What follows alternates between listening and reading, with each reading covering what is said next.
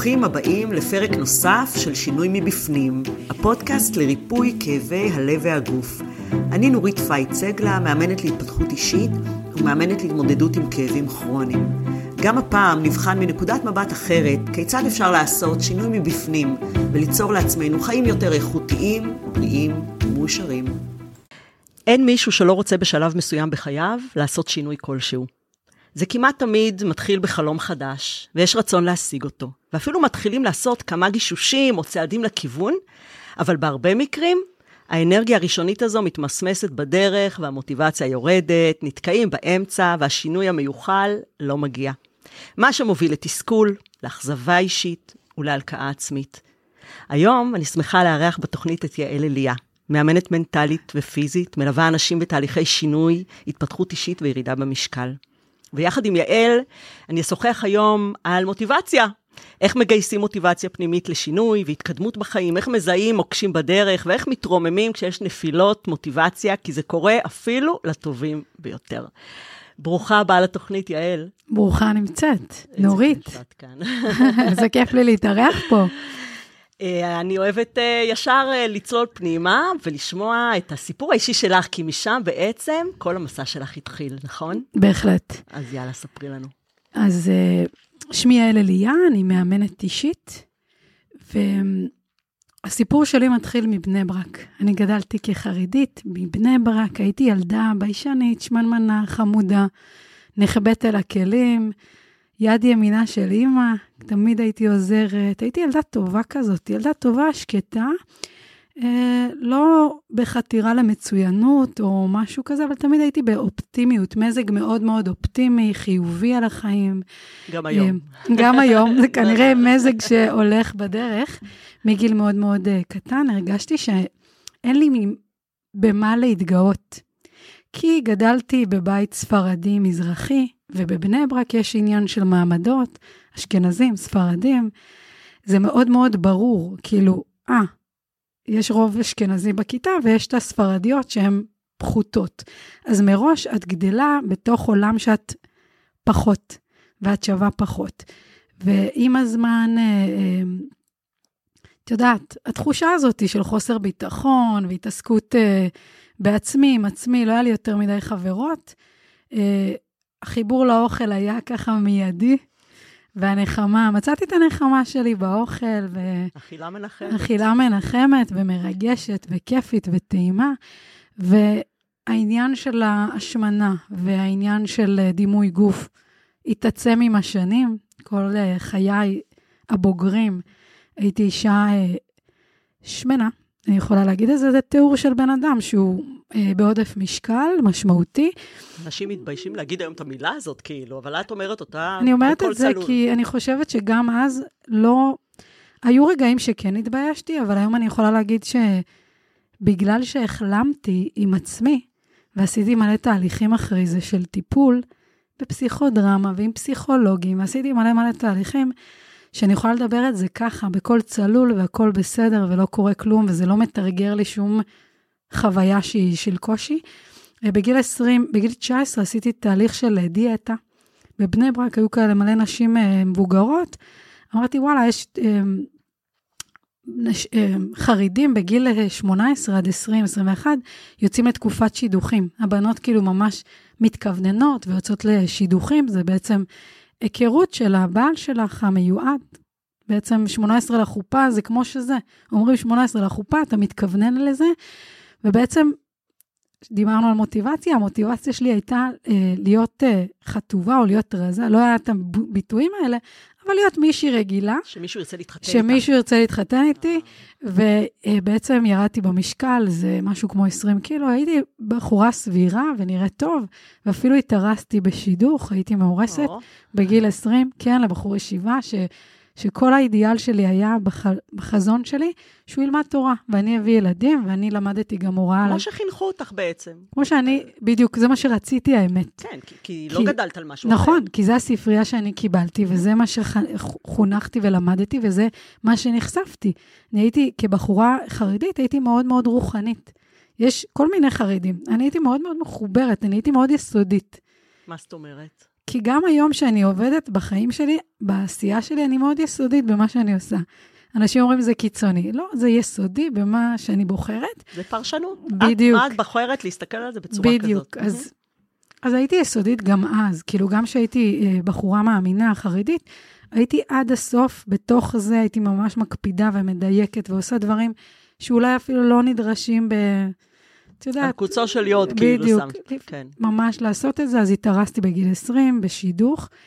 אה, כמעט הייתה חתונה, היה אירוסים כבר, והיה אה, חודש לפני החתונה, זה, זה התפרק. אה, כי? מצד החתן האמת, ו...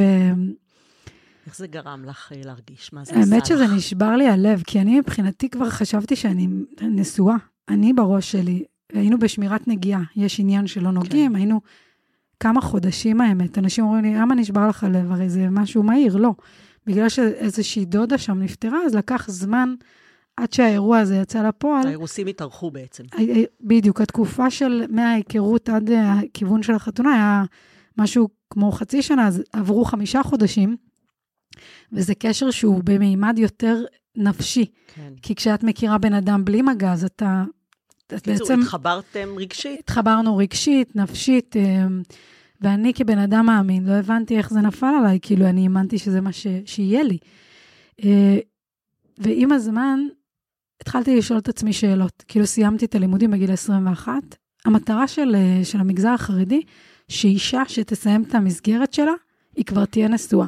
זאת אומרת, שהיא לא תצא לעולם רווקה, ואז יהיה לה השפעות חיצוניות. את, את הבנת מה היה שם שגרם לו לשבור את הכלים? כן, כי אבא, אני לא רוצה לדבר עליו או על המשפחה, כי מבחינתי אני יודעת שזה קרה לטובה. היום אני יכולה... בדיעבד, בדיעבד זה יודעת, קרה כן. כדי שיעל הנוכחית תהיה. נכון, אה, תופיע. פשוט זה נושאים יותר כזה, פחות, אה, יותר פרטיים, אז לדעתי עדיף אה, נשאיר את זה שם. להישאר שם. אבל בעצם עצם הביטול האירוסים דחף אותך קדימה דחף ל- אותי לח- למקומות חדשים. לחתור ל- ל- לנסות להבין קצת יותר את העולם ואת היקום, למרות שכבר חפרתי על זה קודם, אבל הפעם כבר הייתי יותר פתוחה, הייתי בלונדון, הייתי אצל דודה שלי, ופתאום ראיתי סגנון חיים יותר מודרני, ושיש להם שפע, והם יותר בחופשיות.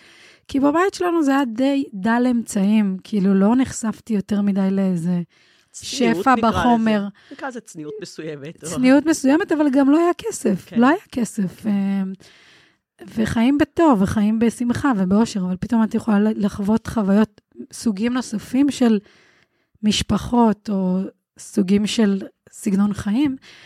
ועם הזמן התחלתי לחקור את עצמי, וניסיתי לשאול שאלות ולנסות להבין. ומצאתי שאני לא, לא מאמינה בדרך הזאת של, של מה שהם מחנכים, מה שהדת מחנכת. וואו, זה כאילו באמת מקצה לקצה באיזשהו מקום. זה מקצה לקצה, וזה לקח כמה שנים, הקצה לקצה. הזה, כי גם השינוי המחשבה לוקח המון המון זמן, כי אתה, שנייה, זה להיפרד ממישהו שהיה קרוב אליך, אלוהים, זה גם מפחיד קצת. זה מאוד מפחיד, וזה לא... מדברים על שינויים. הרבה אנשים נמנעים משינוי, כי הם לא יודעים לאן הם הולכים, מה התוצאה הזאת תביא. הם מפחדים פתאום- מהחוסר ודאות. חוסר ודאות, חוסר נוחות, אין, אה, יש הרבה התנגדות, יש חוסר תמיכה סביבתית, זה בדיוק ההגדרות של, של הקשיים של אה, שינויים. אנשים, קשה להם עם שינויים כי, כי הם לא יודעים מה יהיה, כי זה מוציא אותם מהאזור הטבעי שלהם, ויש התנגדות של, של עצמם ושל הסביבה. ואת עברת את זה? את כל השלבים האלה? עברתי את כל השלבים, בהחלט. זה היה מאוד מאוד קשה. זה אפילו בלתי, לא האמנתי שזה יקרה. כאילו בראש שלי כן רציתי שזה יקרה, אבל עם הזמן, כאילו היה לי איזה מין רצון כזה מלמעלה, שאמרתי, אני אעשה את מה שאני חייבת לעשות, וזה לא לחיות חיים כפולים.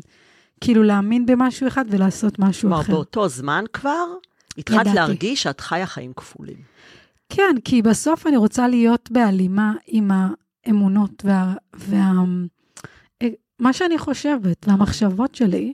כאילו מצד אחד אני יכולה להתלבש כחרדית ול... ולחשוב דברים, או לעשות בסתר לחלל כן. שבת ולחיות כאילו חרדית. דרך אגב, זה לא רק לגבי מה שאת מתארת אה, מבחינת הדת, הרבה אנשים אה, מתאמנות או מתאמנים שמגיעים אליי, התקיעות שלהם, היא נמצאת בפער הזה, בדיוק. בין מה שנמצא כרגע בחיים שלהם לבין מה שהם רוצים. זה מאוד קשה, כי באמת, כשאין לך, ש, שרוצים לעשות שינוי, שהסביבה מזהה שזה טוב, וזה ערך חשוב, אז הם באים ותומכים, ואולי יש לך, יש לך גם מישהו שעוזר. אין מנטורים, כי יש נגיד עמותות שיוצאים בשאלה, יכולים להיעזר בהם, אבל אז ניסיתי להיעזר בעמותה, אני לא אגיד את שמה, שאז מי שלא גר בבית ה... כאילו, הם היו עוזרים רק למי שלא גר בבית של ההורים. מה, היא צריכה לעזוב לגמרי. כן, אבל אין לי את היכולת הזאת, היא כלכלית, כן. אתה צריכה לצאת, ללמוד, לעשות... איך, איך המשפחה הגיבה לשינוי הזה שהתחילה לראות אצלך? האמת שאני הייתי מאוד uh, בלתי נסבלת, אני יכולה להגיד. היום בראייה לאחור, אני יכולה להגיד שהייתי בלתי נסבלת. מה זאת אומרת? כי, כי יוצאים בשאלה, וגם חוזרים בתשובה, הם כאילו... באיזה גילאית? סליחה שאני... 23, 4. אה, אוקיי. כי הייתי ילדה מאוד מאוד חרדית, פתאום אני הולכת ובוחרת את הצד הכי אתאיסטי, הכי, הייתי היסודית במלוא הזה. בכל כיוון את יסודית. מאוד יסודית, וזה מאוד קשה. את באה, כולה חיצים, בא לך להראות להם את האור, בא לך להגיד להם, חבר'ה, אתם כולכם טועים, נשמה. אתם חייבים לעשות פה איזה, איזה שינוי. כאילו, בראש שלי היה לי איזה רצון לכפות עליהם את, ה. את האמת שלי. וזה בדיוק להיות מיסיונרית באותה מידה כמו שדתיים או חרדים מנסים להחזיר אנשים בתשובה. למרות שזה גם מאוד מאפיין אנשים שפתאום במרכאות רואים את האור, הם רוצ, רוצים לעשות שינוי ופתאום הם הצליחו. כן. וזה כמו מטוטלת שבהתחלה את בצד אחד, ואז בבת אחת את אה, נזרקת לצד השני. ואת יודעת, זה מאוד קיצוני, גם ההתנהגות, הכל מתבטא בצורה כזאת של מטוטלת, עד שלאט לאט את מבינה את הדרך, דרך האמיתית שלך, את דרך המלך שבה את צריכה ללכת. אני חושבת שגם בסוף, והרבה יוצאים בשאלה, הם עדיין, הם עושים reset על הסט ערכים שהם קיבלו, את כל העולם הערכים שהם ינקו וקיבלו, פתאום עושים איפוס, ואז הם מתחילים לבנות עצמם, הם זאבים בודדים, הם באמת לבד. ואין שם, אין הרבה עזרה וסיוע למי שרוצה באמת לצאת בשאלה ולהצליח. זה לא לצאת בשאלה ולהיות מסכן, לצאת בשאלה ולהצליח כחילוני. נכון. כי כבר מלכתחילה אנחנו לא בנקודה פתיחה שווה עם, עם מישהי חילונית באותו גיל שלי. זאת אומרת, כבר יש פערים, נכון. פערי תרבות, פערי יחסים בין אישיים, לדבר עם כן. מישהו, להסתכל לו בעיניים, זה פעם ראשונה, זה, זה דברים כן. כאילו שאת פתאום בונה את זה, ואת גם יכולה לה... את, את לא מבינה מה נכון ומה לא נכון, את מנסה, ויוצאים בשאלה, לפעמים אומרים שהם יותר קיצוניים מחילונים. כי הם מבחינתם בונים את הערכים שלהם. כן. הם מגדירים מה נוח להם, מה טוב להם, הם בודקים. טוב להם, מעולה, הם שמים את זה בארגז שלהם, לא טוב להם, מעיפים. כן. ואצל חילונים, גם חילוני שהוא נולד, הוא גדל לתוך סט ערכים, לתוך נכון. תבניות מסוימות, וזה גם קשה לצאת משם. זאת אומרת, פתאום לפתוח את הראש ולהגיד, שנייה, אולי נכון. לפקפק ב, במה שאמרו, זה אותו דבר. ולגבי המשפחה, אני חושבת שברגע שהבן אדם שעושה את השינוי, ואם זה שינוי בערכים, ובמיוחד שינוי שהוא דתי, יש שם המון קנאה של דת, ותחשבי כמה זה דבר מאוד מאוד חשוב לדתיים. הדת זה מקום ראשון, זה לא משנה מה קורה. כאילו, דת זה הדבר הכי הכי חשוב. אנחנו מדברים על ערכים, זה הכי חשוב, זה ייהרג ואל יעבור, קודש הקודשים, זה, זה ממש זה, בעייתי. אז אלה היו הערכים שאת גדלת עליהם, ובעצם איזה ערכים חדשים התחלת לאמץ? את זוכרת ממה התחלת? חופש. מה, כי, איך כי, את מגדירה חופש? איך הגדרת את חופש? שאני יכולה לעשות כל מה שאני רוצה ביקום הזה, בלי שאף אחד יגיד לי מה לעשות. Okay. אוקיי. כאילו, לא עזבתי את הדת כי רציתי להיות בחופש, כי פשוט לא האמנתי, אז פשוט הלכתי בדרך שלי, הייתי אותנטית עם עצמי. זה מאוד מאוד קשה להיות במקום שהוא אותנטי ולא בריצוי, כי הרבה אנשים יגידו, אני רוצה להישאר בקהילה, אני רוצה להישאר במשפחה, בחברים, ב... כי בסך הכל, כאילו, אתה עוזב, את עוזבת הכל, ואז uh, את, את בעצמך. אף אחד לא יתמוך בדרך החדשה שהיא לא מקובלת. אז זה מאוד מאוד קשה להיות אותנטי, והרבה אנשים הם בריצוי. ריצוי זה, זה ממש ממש קשה, לחיות באיזושהי תחפושת. נכון, זו עבודה קשה. בטח, שחקן בהבימה, כמה זמן הוא יכול להיות עם התחפושת? כמה שעות, והוא מוריד את הכל, ואחרי זה הוא נהיה הוא. אי אפשר להיות כל הזמן בתחפושות. נכון. זה ממש ממש קשה לחיות ככה. אז עשית, אה, אז, אז בעצם החלטת שאת אה, חוזרת בשאלה, בדיוק, זה לא לקח- ידעתי האמת שזה זה לקח נקרא את, ה- ככה. את הזמן שלו, את הכמה שנים. שנים, ואיך איך, איך זה התקדם משם. אני יכולה לתאר לך סיפור, יש סיפורים שממש כאילו, הם אה, חקוקים לי כמו ללכת עם חולצה שהמרפק גלוי, אוקיי? אם תראו אותה פה עכשיו באולפן, אז גופייה ו-. ומיני. אבל זה מבחירה ולא כי הלכת לקיצון אחר, לא, אלא לא, היום לא. כבר זה את. בדיוק, זאת אני. אחרי כל כך הרבה שנים, נכון? בדיוק, אז תחשבי שבן אדם, אנשים חילונים לדעתי לא מבינים, מה, עד כדי כך? כאילו, אני זוכרת שלבשתי חולצה ממש כמעט עד המרפק.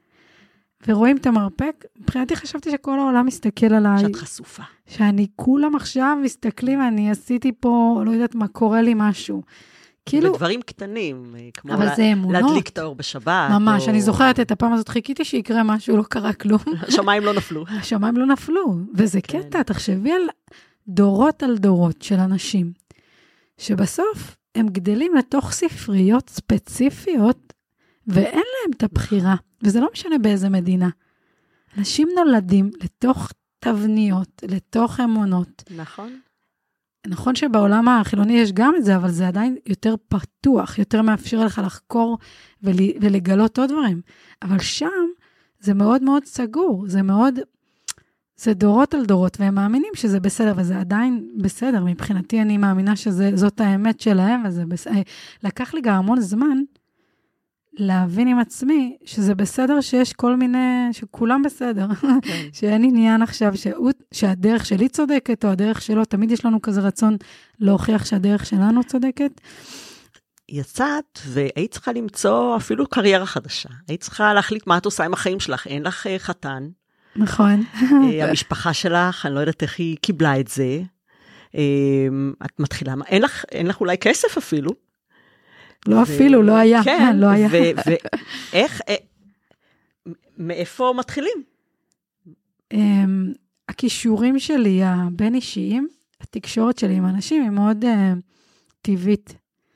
והייתי, למדתי אה, הוראה לגיל הרך, אני מורה וגננת בהכשרה שלי, אז הייתי אה, גננת, כלומר, אחד הדברים בהתחלה- הראשונים שעשית זה היה למצוא עבודה כגננת. הייתי גננת, תוך כדי התהליך שלי כבר הייתי כן. גננת, ואז רציתי לסיים את ה... להשלים לתואר ראשון את החינוך, כי בבני ברק לא עושים תואר ראשון, אז עושים כאילו מורה בכיר כזה, ואז תכלס זה לא...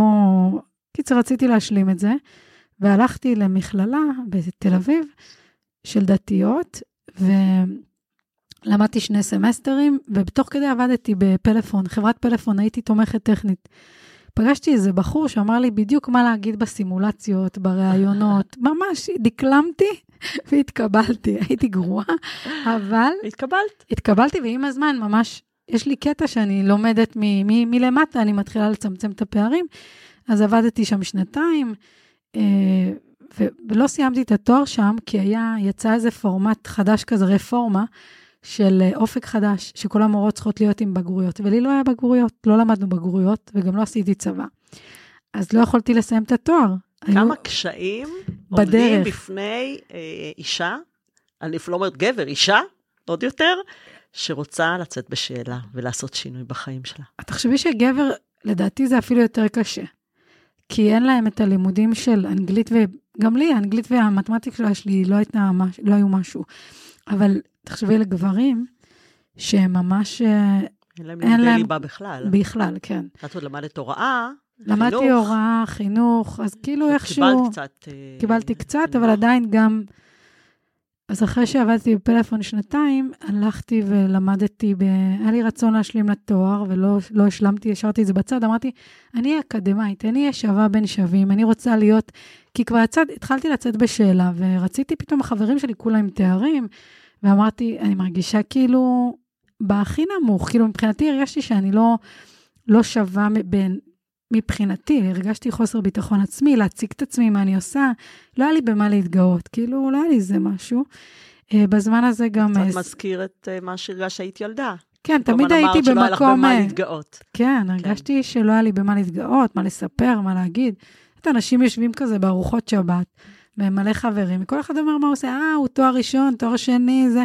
ותמיד הסתכלתי עליהם ואמרתי, אני וואו. עובדת בפלאפון, כן. כן, ואז אני זוכרת שאמרתי אז לאקס שלי, שאירח מלא אנשים, אמרתי לו, אני כאילו, מה, תראה, כולם מהנדסים פה, כולם זה, אתם בראש שלי זה היה כזה, וואו, התרגע, כאילו זה היה נראה לי משהו מטורף.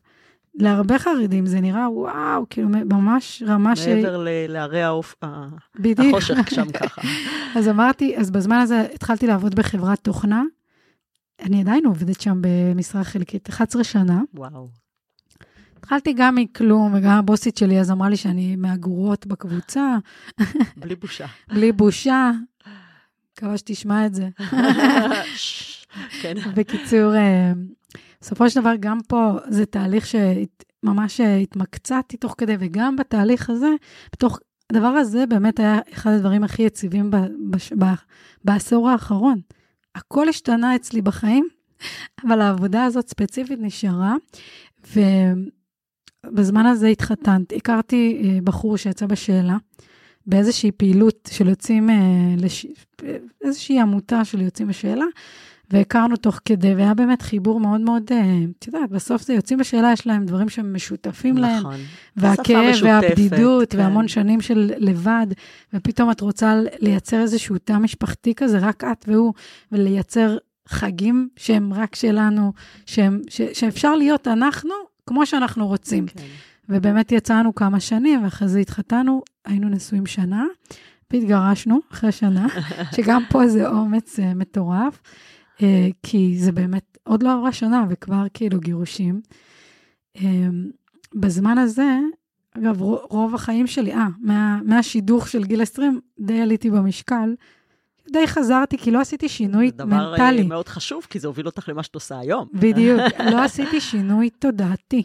עשיתי אז שינוי של תפריט תזונה, שינוי, רק תפריט תזונה. באמת אכלתי פחות, מאכלים מסוימים וירדתי במשקל.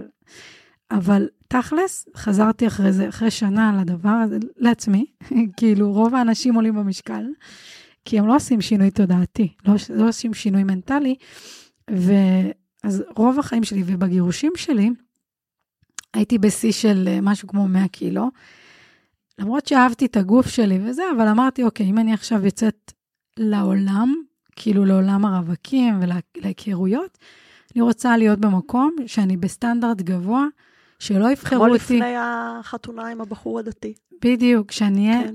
שאני אהיה זאתי שאני יכולה לבחור אותם, והם לא יבחרו אותי. שאני לא אהיה כזאתי, את יודעת, שמנים, תמיד אנשים אומרים, לא, שמנים זה לא, זה לא מגבלה, אבל לא, אני רוצה להיות במקום שזה לא תהיה המגבלה לבחור אותי. אני רוצה להיות במקום שאני יכולה לבחור מישהו בסטנדרט הזה, והבנתי שאני צריכה להיות הבן אדם הזה.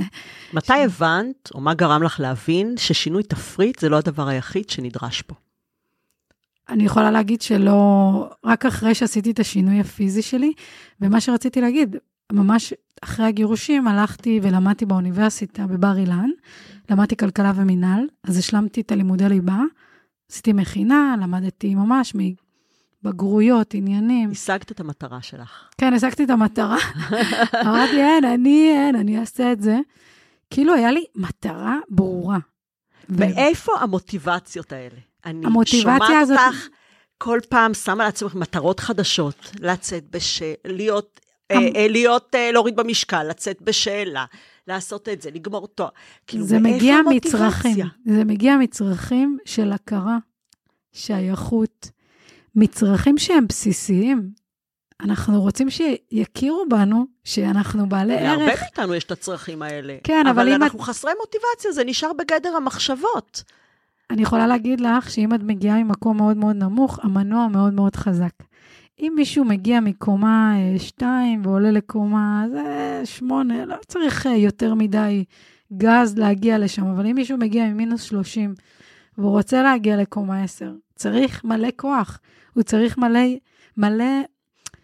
אז השינוי שאני עשיתי, השינוי הפיזי, אגב, השינוי של הלימודים זה במקום של ביטחון עצמי. וביטחון עצמי, זה הערך העצמי, זה הדימוי העצמי, זה הבסיס שלי כבן כלומר, אדם. כלומר, את הלכת ללמוד כדי להעלות את הביטחון העצמי שלך? כדי להיות מישהי שיכולה להגיד בגאווה, סיימתי תואר ראשון. ותדעי, כשאני סיימתי את התואר הזה, לא יצא לי להגיד למישהו, יש לי תואר ראשון, כי זה לא, עכשיו... לא נדרשתי להציג את התואר. עכשיו זה מוקלט. בדיוק. והשינוי הפיזי שעשיתי, אז מה ש... השינוי הזה לדעתי, הוא שינוי מאוד מאוד גדול, כי באוניברסיטה, אוקיי, לומדים קורסים, עניינים, אני אוהבת ללמוד כבן אדם, אני באמת אוהבת ללמוד, כל יום אני לומדת, ואחרי הגירושים הייתי אישה מאוד מאוד שמנה, ואמרתי, אוקיי, כנראה אני עושה משהו לא נכון, אני צריכה לעשות איזשהו שינוי, אני לא רוצה להתבסס בכאב, כי גם שבתהליך של הגירושים, יש לי אגב, הכל מצולם בווידאו, צילמתי את התיעוד, התהליך שלי, יש הרבה אנשים שכותבים תהליכים, אני... עשית יומן מוקלט כזה. יומן מצולם, ממש, ואמרתי, אני יודעת שיהיה טוב, למרות, התחלתי לבכות כאילו, אני רואה אותי אישה מאוד מאוד שמנה, אבל הבנתי שאני צריכה לעשות שינוי אמיתי בעצמי. ולא במי, כאילו, זה לא קשור לבן זוג או הפרטנר, כי בתוך הזוגיות הזאת של הנישואים, לא היה לנו יחסים אינטימיים. ולהרגיש שאני לא נחשקת ואני לא מושכת, זה גם מגיע מצורך, נכון. צורך בסיסי של אני פה. אז איך הבנת בעצם איזה שינוי אה, פנימי? מה זאת אומרת שינוי פנימי עבורך? אני לא ידעתי שאני צריכה לעשות שינוי פנימי, אני הבנתי שאני צריכה לעשות שינוי פיזי, ועם השינוי הפיזי שלי, אחרי שנה, תוך אה, עשרה חודשים, שלקחתי מאמן כושר, למרות שלא היה לי כסף, אמרתי, אני אשים פה 6,000 שקל, אם זה מתחבר, מתחבר, אם לא מתחבר, אל תדברו איתי יותר על ספורט. וזה מאוד אמיץ. זה מאוד אמיץ כן, אבל זה לשים את התקציב הזה, הזה, כי הרבה אנשים אומרים, בואי ננסה שיעור. לא, כל הסכום הזה, לא היה לי את הכסף, הייתי באוניברסיטה, למדתי, אבל עשיתי כל כך הרבה דברים, ותוך כדי גם עשיתי את התהליך הזה. כי אנשים אומרים לי, גם, גם, גם וגם, כן, הכל ביחד. אתה צריך מלא משאבים, את צריכה מלא משאבים של אנרגיה. נכון. וכוח חיים לדבר הזה. מאיפה מגייסים את זה? מאיפה מגייסים? אז, אז שוב, המקום הזה של האמונה, זה מגיע מאמונות. האמונה שיהיה יותר טוב, שאני לא אחזור על אותם בעיות. כלומר, אם באים אלייך עכשיו, אה, באה אלייך מתאמנת. כן. שמנה. שהיא באה מקומה שתיים, אבל היא עדיין שמנה. כן. היא לא באה ממינוס 30. והיא שמעה עלייך, אבל היא כזאת, אה, כזה כבויה וזה, והיא נורא רוצה. ואת באה עם כל האנרגיה שלך והכל, אבל אתן מאוד שונות, לה אין את המוטיבציה ואת האנרגיה הזאת, היא פשוט רוצה, אבל לא... זה עדיין המוטיבציה לא ברמה הזאת שתעזור לה. כן. איך את, איך את בעצם, מה את עושה איתה כדי uh, לדרבן אותה, כדי להאיר בעין קצת את, ה, את, ה, את הניצוץ שלה. את הניצוץ הזה שקבוי אצלה. אני יכולה להגיד לך שאני לא התחלתי במוטיבציה, אני התחלתי מהעצב, מהכאב, שאני לא רוצה להיות דחויה. לא רוצה להיות דחויה. עכשיו, רוב האנשים שמגיעים אליי, אנשים שמנים מאוד, הם מגיעים ממקום, לא שהכול שמח להם, ששמח להם, הם לא, הם לא באים אליי. באים אליי שהם שבורים, שקרה להם איזה אירוע מאוד מאוד דרמטי, אנשי, בעלי תפקידים בכירים, שהם רוצים להיות שייכים, רוצים להיות רגילים, וואלה, הם בתפקידי, לא יודע, תפקידי מפתח, והם רוצים להיות ייצוגים, רוצים... זאת אומרת שבאמת זה מגיע מהכאב. הראשון להאיר את הניצוץ, זה לדבר על הכאב הזה, להעיז בכלל. אני חושבת... להגיד את זה בקול רם. אני חושבת שכשבן אדם בא אליי, אני בכלל, אני גם מאמנת כושר, ואני חשבתי שכדי לשנות אנשים, אני צריכה לאמן אותם פיזית.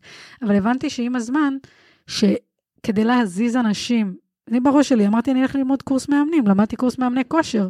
אמרתי, זה כנראה מה שיזיז אותם. וטעיתי בענק, כי כושר זה אמצעי להשיג את מה שאני רוצה בשביל הגוף שלי. אבל כדי להניע מישהו מנקודה X לנקודה Y, וזה נקודות כל כך משמעותיות. זה גם רחוקות הרבה פעמים. מאוד רחוקות, ואנשים שהם כל החיים יצרו מנגנונים של סוג של תרופה, שהאוכל היא התרופה האוטומטית שלהם.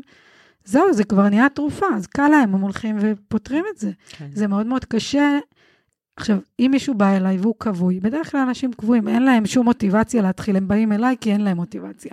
אם היה להם מוטיבציה, הם היו עושים את זה בעצמם. אני מנסה לדבר איתם, להבין למה הם... כלומר, את מתחילה בעצם בכלל משיחה. רק שיחות, רק שיחות. זה לא תשבו עכשיו, תעשו כפיפות בטן, זה קודם כל בטן. שיחה. שיחה של להבין... על מה מדברים? מי אתה? מי את? מה הסיפור שלך? ממש מציירת גרף לאורך השנים. מה קרה? עכשיו, אני מדברת על כל מיני אלמנטים. איך את כילדה? איזה מזג היית? איזה, היית שמחה, היית עצובה, מה, איזה שינויים? מתי עלית במשקל? במה זה תורם, אני רוצה להבין איפה הנקודות המשמעותיות בחיים שגרמו לה להשתנות, אולי חוויות של תסכול, כי בסוף מה שיגרום לה למוטיבציה, אנשים שלא חוו תסכול מניסיון להשיג משהו, תדמייני שאת מנסה להשיג, אה, להקים פודקאסט, וכל פעם את נכשלת. עכשיו אני אגיד לך, לא, בואי נורית, אני אעזור לך. מי שכבר חווה חוויה של כישלון, באותה מטרה שהוא רוצה, הוא כבר כבוי. מה עכשיו, זה המוח, כאילו זה הפחד לא... משתק אותו. זה החוויה של כל הכישלונות, כבר, ואנשים שהיו, שמנסים לרדת במשקל מלא פעמים, הם כבר היו בלרדת, ב, לא יודעת, בשומרי משקל, וכל מיני שמות של תוכניות, והם כבר מעשו בהכל, הם לא הצליחו. ובסופו של דבר, הם שואלים, מה את? מה את עושה? בואי נשמע את מה הקסם את שלך. יכולה לחדש לנו? כן, מה את יכולה לחדש לי? נו, מה? ובסופו של דבר, העבודה פה זה לקלף ולסדוק את השריון, להבין מה זה, למה, למה אנחנו משתמשים באוכל כפתרון. את המקור האמיתי בעצם לכל בדיוק. הדבר הזה. בדיוק, אני, עם הזמן, ככל שעברו אצלי עשרות מתאמנים בשנתיים האחרונות, אני אמרתי, אני רוצה לעזור לאנשים, ולא ידעתי, לא למדתי אימון מנטלי, אבל היום אני מאמנת מנטלית. אבל הבנתי שבסופו של דבר צריך משהו בפנימיות, צריך, אם מישהו רוצה לעורר את המוטיבציה שלו, הוא צריך להאמין שזה אפשרי. הוא חייב להאמין שזה אפשרי. איך את גורמת להם להאמין שזה אפשרי?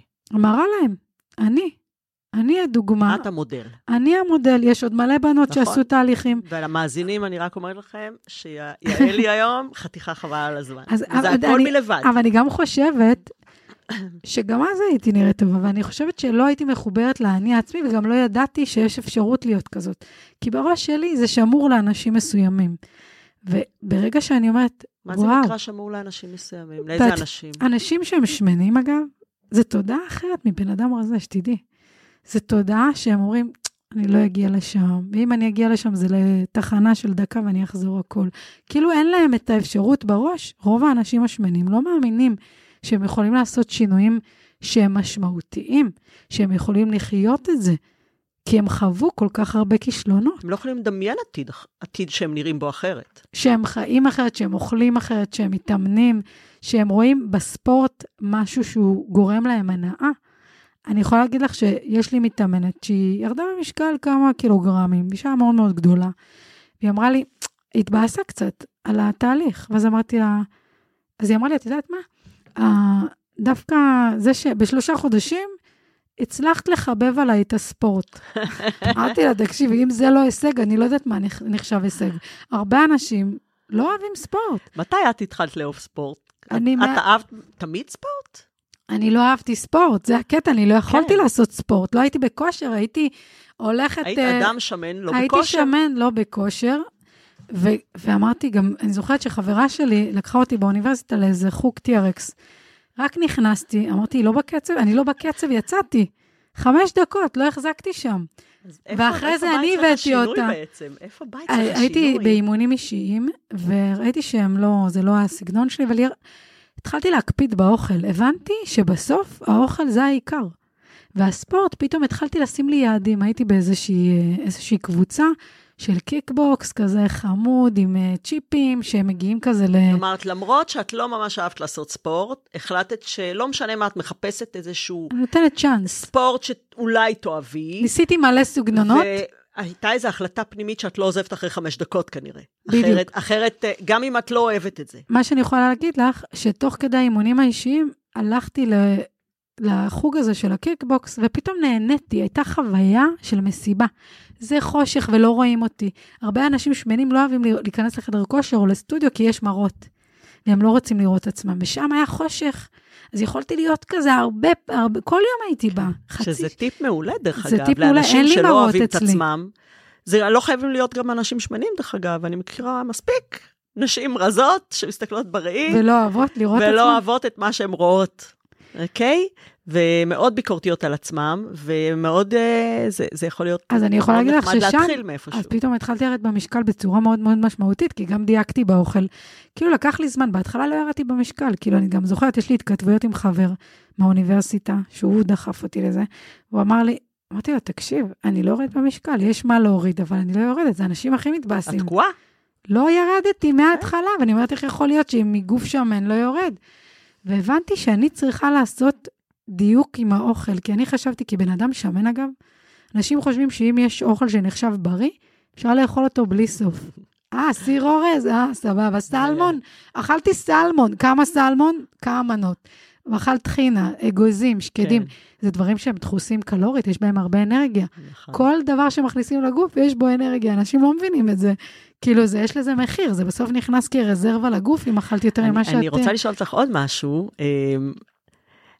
יש הרבה אנשים שמנים, לא רק, אבל אני, אני מדבר, אנחנו מדברים פה היום על אנשים שמנים שהם אה, הם גם מביאים איתם כל מיני בעיות אה, בריאותיות. בהחלט.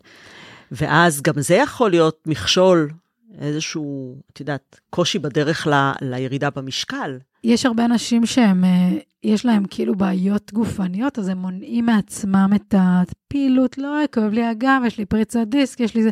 דווקא אז אנשים צריכים להיות בתנועה, וזה עוד יותר מנוון מה אותם. קורה עם אנשים שיש להם כבר סוכרת כתוצאה מזה, או כל מיני דברים כאלה? היה לי? מתאמן שהוא בחור צעיר, שהוא בא אליי, בחור צעיר, הוא אומר לי, אה, בן 30, אני עם סוכר גבוה, אני פה, אני רק התחלתי כמאמנת, לא ידעתי מה זה כל המדדים האלה, מה, אני רופאה.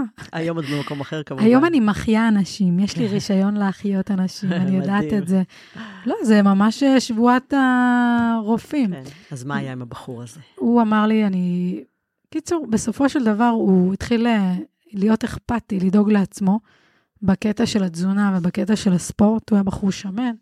הוא עשה איתי תהליך, הוא ירד במשקל, הוא עשה שינוי תודעתי, מנטלי, ופתאום הוא התחיל להאמין בעצמו, פתאום הביטחון העצמי שלו חזר, פתאום הוא מזהה שהוא יכול, היה לנו, היה לנו, הייתה לנו מטרה להשיג כל מיני דברים בספורט, והוא השיג אותם והגיע אליהם, וכאילו, ככל שאת משיגה דברים, ואת יורד, בן אדם שיורד במשקל ומצליח, נגיד, בהתחלה אולי קצת זה לא זה, אבל ככל שמשיגים דברים, המוטיבציה עולה.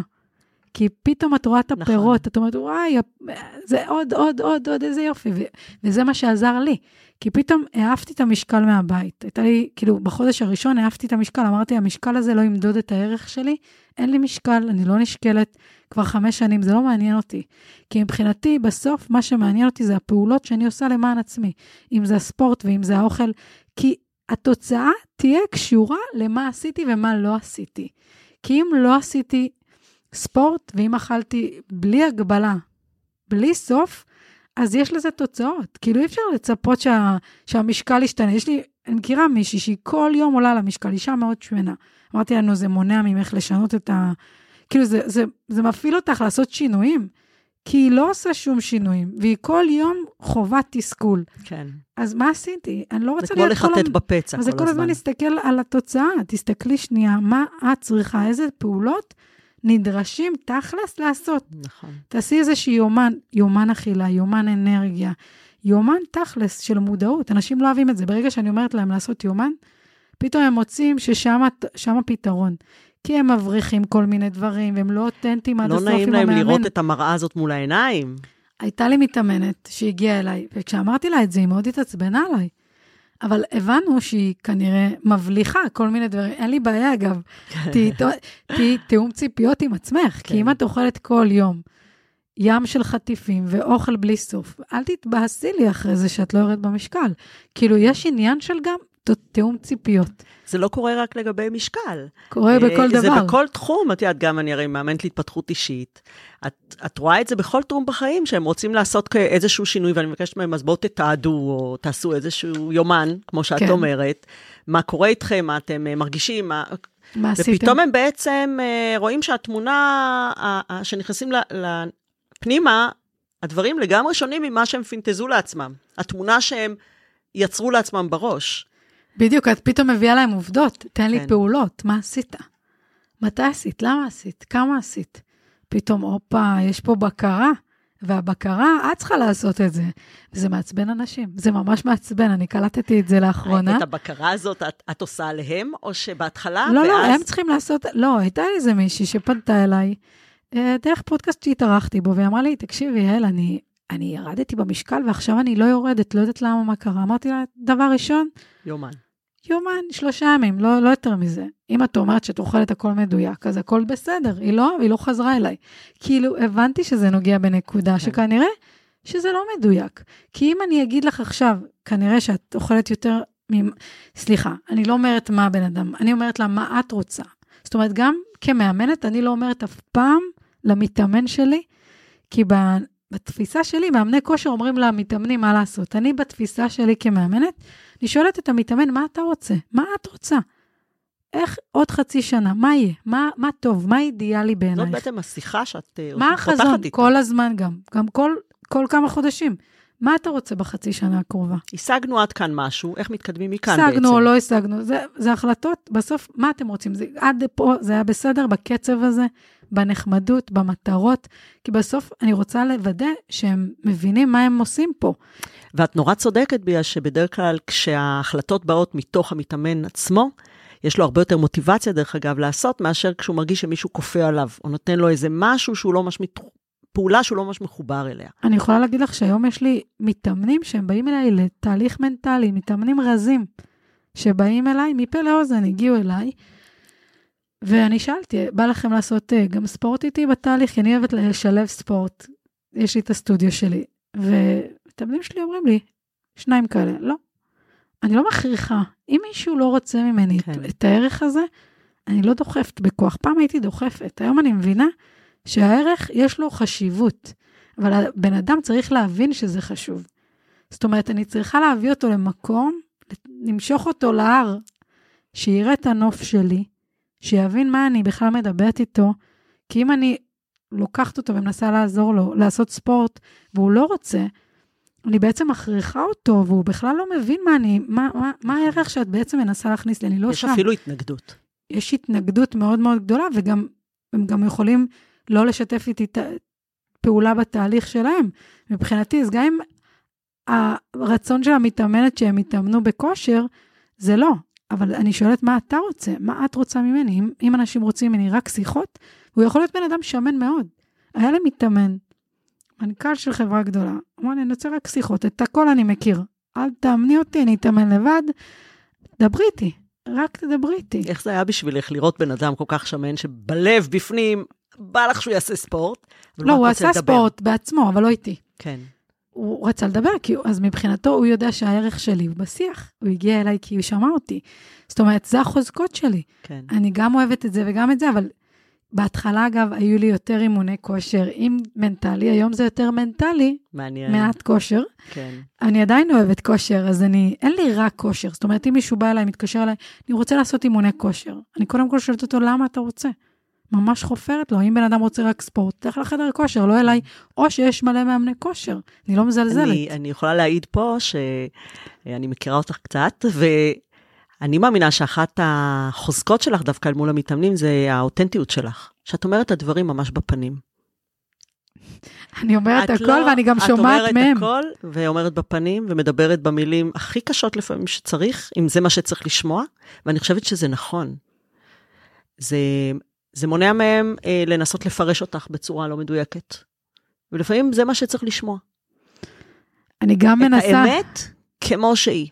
לקרוא לבן אדם בפנים, אה, אתה שמן, או להגיד למישהו בפנים, אתה יהיר, או כל מיני, זה, זה הרי אני מדברת על מגוון של מתאמנים, יש כל אחד מביא איתו את תראי, הבעיה שלו. בסופו של דבר, גם כמאמנות, אנחנו דיברנו על חמלה מקודם, ב- לפני לא, ההקלטה. ברור שאת כל מה שאני אמרתי עכשיו, שצריך לעשות את זה בצורה אה, חומלת. יש פה הרבה ו- עניין של חמלה, ברור, כי ברור. גם אם אה, מתאמן שלי היה בכלא, מבחינתי, אני באה מהמקום הכי חומל, מהמקום הכי רך, מהמקום הכי, איך אני יכולה לקדם אותך, איך אני יכולה לעזור לך. נכון.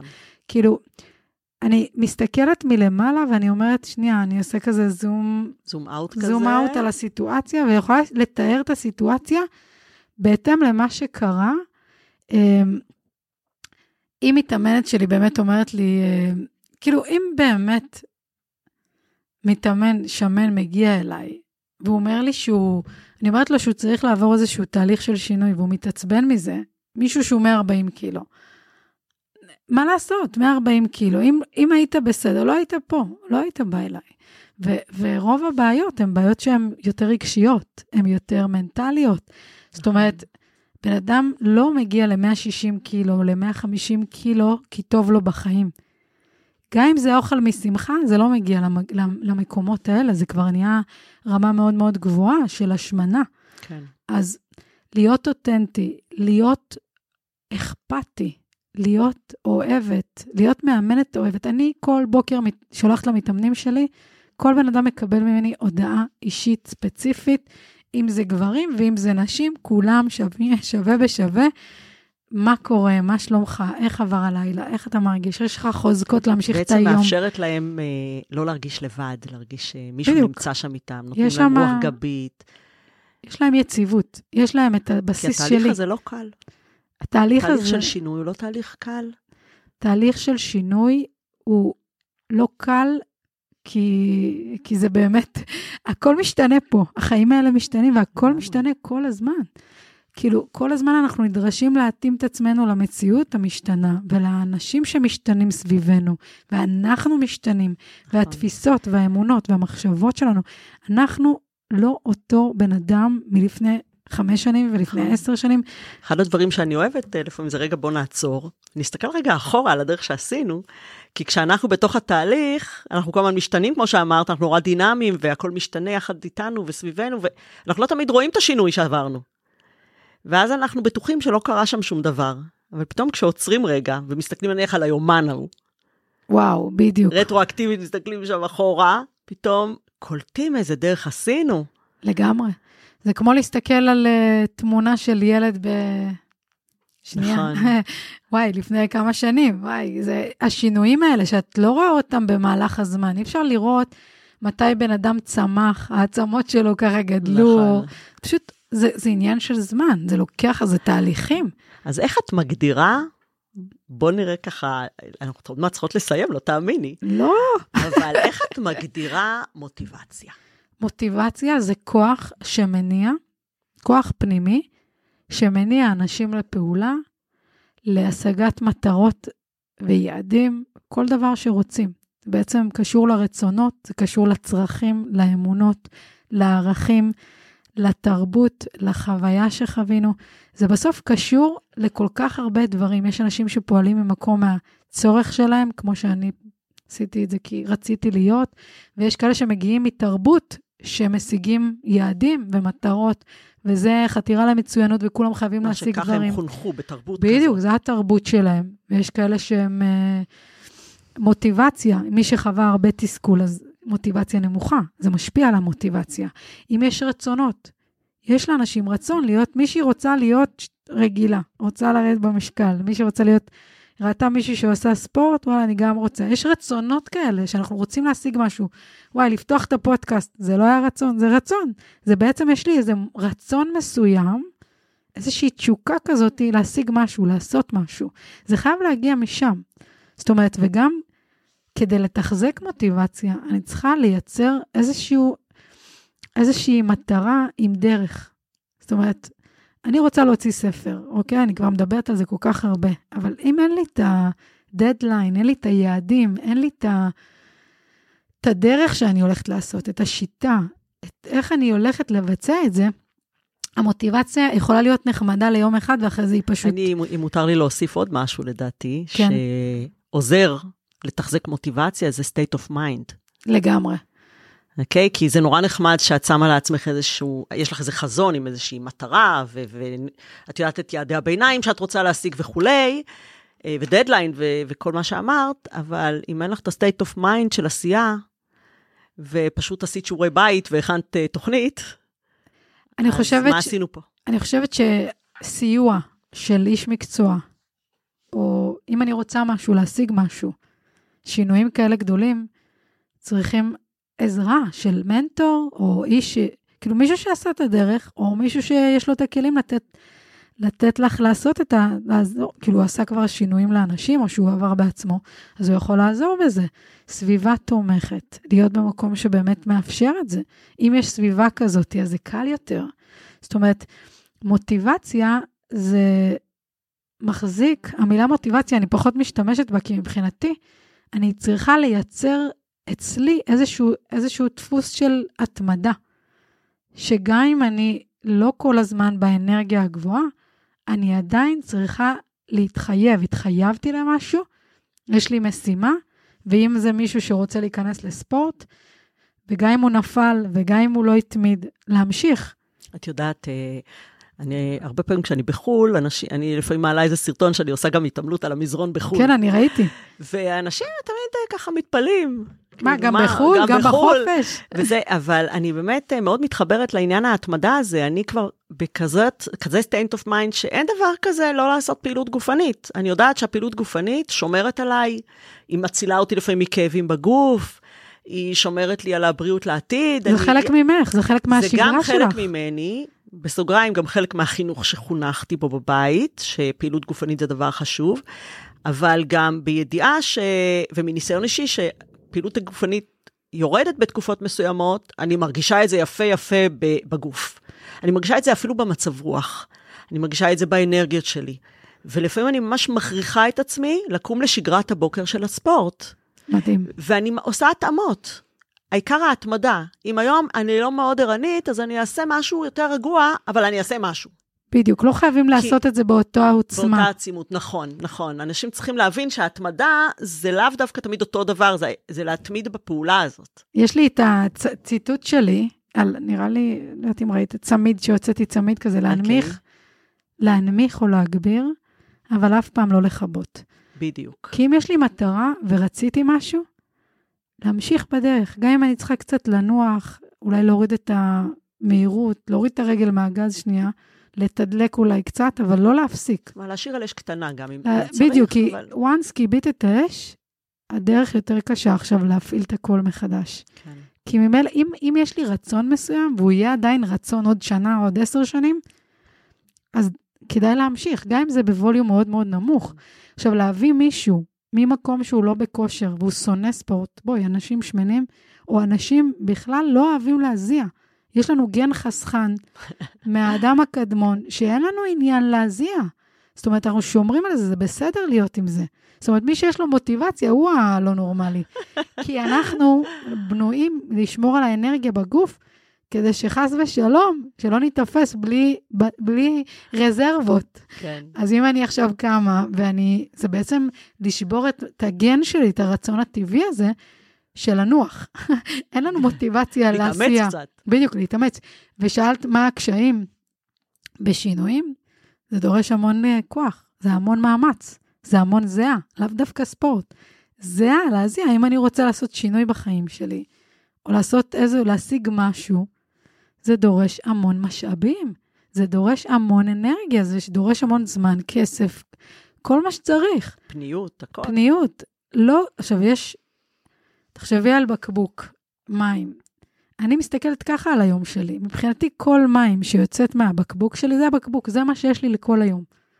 אם הוצאתי יותר מדי על מישהו אחד וגמרתי את הבקבוק שלי, אין לי יותר אנרגיה לשאר המשימות שלי. זאת אומרת, אני, כשאני מוציאה אנרגיה ביום שלי, אני חושבת שאני במדבר. אני מוציאה טיפות על טיפות, מעט, אני לא מבזבזת. פעם הייתי בעבודה שלי, ניהול, ניהול בזבוז ניהול אנרגיה מאוד... אנרגיה אה, מאוד מחושב, מאוד מחושב. כי אני רוצה לחזור, להגיע הביתה ולהיות ב-10 בלילה, כשאני הולכת לישון עם אנרגיה עדיין. כי אנשים אומרים לי, מה זה, מאיפה האנרגיה הזאת? גם בבוקר מוקדם, גם בערב. היכולת שלי לשלוט על האנרגיה, אני, יש אנרגיה, והיא אצלי, ואני יכולה לשלוט על האנרגיה הזאת בעצם זה שאני אחליט כמה זמן או כמה התעסקות בשיח קרה לי משהו בבוקר, אם אני אחפור בזה ואני כל היום מתעסק בהאחר הזה, אני בעצם מבזבזת מלא אנרגיה נכון. שאני. יכולה לעשות עם, עם האנרגיה הזאת דברים אחרים.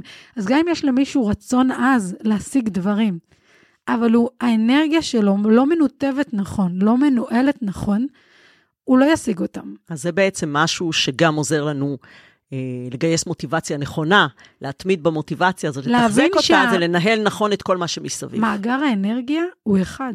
נכון. זה לא משנה מה, למי, לילדים, לבעל, לזה.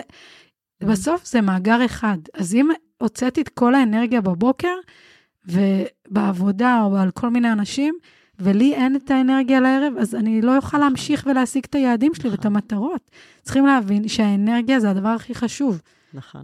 כי יש זמן, ואנחנו, אנשים אומרים, אין לי זמן, יש לי זמן. אנחנו אחראים על עצמנו, על הזמן שלנו, על האנרגיה שלנו, על הגבולות שלנו. בסוף זה עבודה של התפתחות אישית. אז תהליך של ירידה במשקל, זה מצריך ממך לעשות תהליך של התפתחות אישית, בלהבין כי, כי בתהליכים כאלה, גם אם זה שינוי טוב, רוב האנשים שגדלים וחיים, נגיד שמנים, או אנשים שמעשנים סיגריות, אנשים, הסביבה שלהם מזהה אותם כדמות כזאתי, ומאוד קשה להם לתפוס אותך כמישהי אחרת עכשיו, כי עשית את התהליך, ואז את פתאום מישהי אחרת. אז הם לא לגמרי תומכים, גם כשהתהליך והמטרה היא היא טובה, הם לא רואים בזה משהו טוב, כי זה פתאום לשנות את הדמות שלך, אז הם לא בעד נכון. זה. אז זה מאוד מאוד קשה. צריך סביבה תומכת, צריך לייצר סביבה. גם אם אין לי סביבה טובה ותומכת, צריך למצוא אנשים שהם כן מעריכים את השינוי הזה. נכון, וזה באמת מחזיר אותנו לה, להמלצה שלך מקודם, ואולי עם זה אנחנו וואו, נסיים. כן. אה, להמלצה שלך מקודם, ש... במקרים רבים, אנשים שרוצים לעשות שינוי וצריכים עזרה בגיוס המוטיבציה, לעורר את הניצוץ, להבין איך לנהל את האנרגיה שלהם בצורה נכונה, ו- ובכלל, לנהל את השינוי כמו שצריך ולהרגיש יותר הצלחות מאשר כישלונות, אז לפעמים כל מה שצריך זה לקחת את העזרה הנכונה ולפנות uh, לפעמים לאיש מקצוע, לא להתבייש בזה, וזה ממש ממש יכול uh, לעזור. יש הרבה לעזור. אנשים עם אגו שהם אומרים, היא תעזור לי, מה היא יודעת? כן. כאילו, אני יודע הכל. אבל אם היית יודע, אם אתה יודע הכל, היית יכול כבר להגיע מזמן ליעד שלך ולמטרה נכון, שלך. נכון, נכון. אז אני מתייעץ עם המשפחה. המשפחה לא, לא הצליחה לעזור לך חיים שלנו. נכון. אז כאילו, בסוף, אנשים צריכים לצאת מהקופסה שלהם שנייה, ולהבין שאולי יש אנשים עם ידע בחוץ, שאולי אתם לא יודעים. נכון תנו לאנשים את היכולת הזאת לסייע לכם. אני חושבת שזה אחלה מסר. לסיים איתו את התוכנית. וואו. Uh, כן, לא יאומן, כי באמת אנחנו יכולות לדבר עוד על הרבה דברים שאת העלית פה. יש כל כך הרבה נקודות שאת העלית במהלך התוכנית, שאפשר לעשות להם תוכנית בפני עצמה. לגמרי. Um, למי שלא יודע, דרך אגב, ליעל עצמה יש גם כן פודקאסט, אני מפרגנת, מאוד מאוד מעניין ומרתק, שנקרא לנצח עם עצמי. לנצח עם עצמי ולנצח עם עצמי. אני לנצח... את לא מנקדת, נכון. לא, אני נכון. לנצח ולנצח, כי בסוף אני עם עצמי, ואני לנצח עם עצמי, אז אני חייבת להיות ב...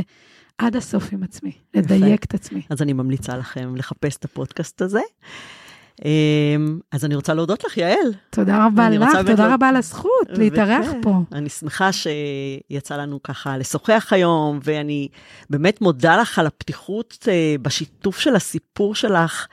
אה, והקרנת עלינו את האנרגטיות שלך פה, ואני מאמינה שהמאזינים באמת ייקחו מכאן אה, הרבה מוטיבציה. הרבה מוטיבציה. כן, הרבה מוטיבציה לעשות שינוי בחיים שלהם. ואם תרצו ליצור קשר עם uh, יעל, אני אשאיר פרטי קשר בתיאור מתחת לפרק. הפרק הזה הוקלט באולפני ספריית בית אריאלה בתל אביב. אם היה לכם מעניין ואהבתם את הפרק, אל תשכחו להירשם לפודקאסט ולהתעדכן על פרקים חדשים שעולים, וכמובן לדרג את הפודקאסט וככה לעזור לתפוצה שלו ליותר אנשים.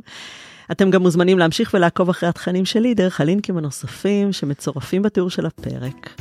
תודה רבה שהאזנתם, תודה ליעל, ונתראה בפרק הבא. ביי ביי.